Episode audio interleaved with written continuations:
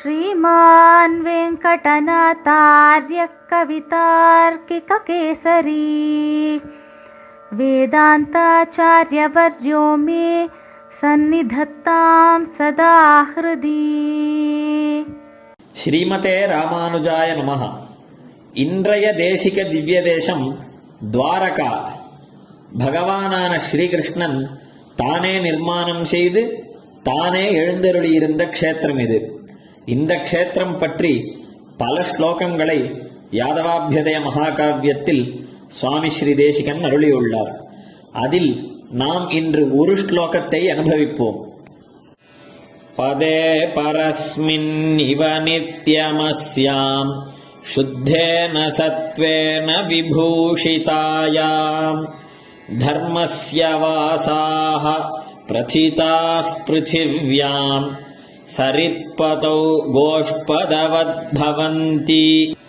पदे परस्मिन्निव नित्यमस्याम् शुद्धेन सत्त्वेन विभूषितायाम् धर्मस्य वासाः प्रथिताः पृथिव्याम् சரித்பதௌ கோஷ்பதவத்பவந்தி இதன் பொருள் இந்த துவாரகா நகரமானது பரமபதம் போன்றதே ஆகும். பரமபதத்தில் ரஜஸ் தமஸ் என்னும் குணங்கள் கலக்காமல் சுத்த சத்துவ குணம் மட்டுமே உள்ளது. அதேபோல துவாரகையிலும் இந்த க்ஷேத்திர மாகாத்மியத்தால் சத்வகுணம் மட்டுமே சிறந்து விளங்குகிறது. இந்த க்ஷேத்திரத்தின் பெருமையில் பிற தர்ம க்ஷேத்திரங்கள் எல்லாம் குறைவுபடும். சமுத்திரத்தில் குளம்படி நீர் போல இதில் அடங்கிவிடும். கடலுக்கும் குளம்படி நீருக்கும் எந்த அளவு வித்தியாசம் உண்டோ அந்த அளவு வித்தியாசம் துவாரகைக்கும் பிற க்ஷேத்திரங்களுக்கும் உண்டு. மேலும் துவாரகா நகரம் பற்றி ஓர் அற்புத குறிப்பு ஒன்றை சுவாமி ஸ்ரீ தேசிகன் சச்சரித்திர ரக்ஷா என்னும் தமது கிரந்தத்தில் அருளியுள்ளார்.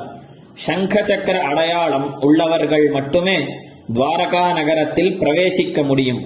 மற்றவர்கள் யாரையும் நகரத்துக்குள் அனுமதிக்க கூடாது என்று ஸ்ரீ கண்ணன் ஆணையிட்டிருந்தான் இந்த விஷயம் ஸ்ரீ ஹரிவம்ச புராணத்தில் உள்ளது என்றும் எடுத்துக்காட்டி சுவாமி ஸ்ரீ தேசிகன் அருளியுள்ளார் ஸ்ரீமதே நிகமாந்த மகாதேசிகாய நமஹா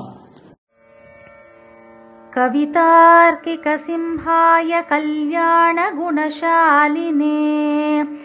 श्रीमते वेङ्कटेशाय वेदान्तगुरवे नमः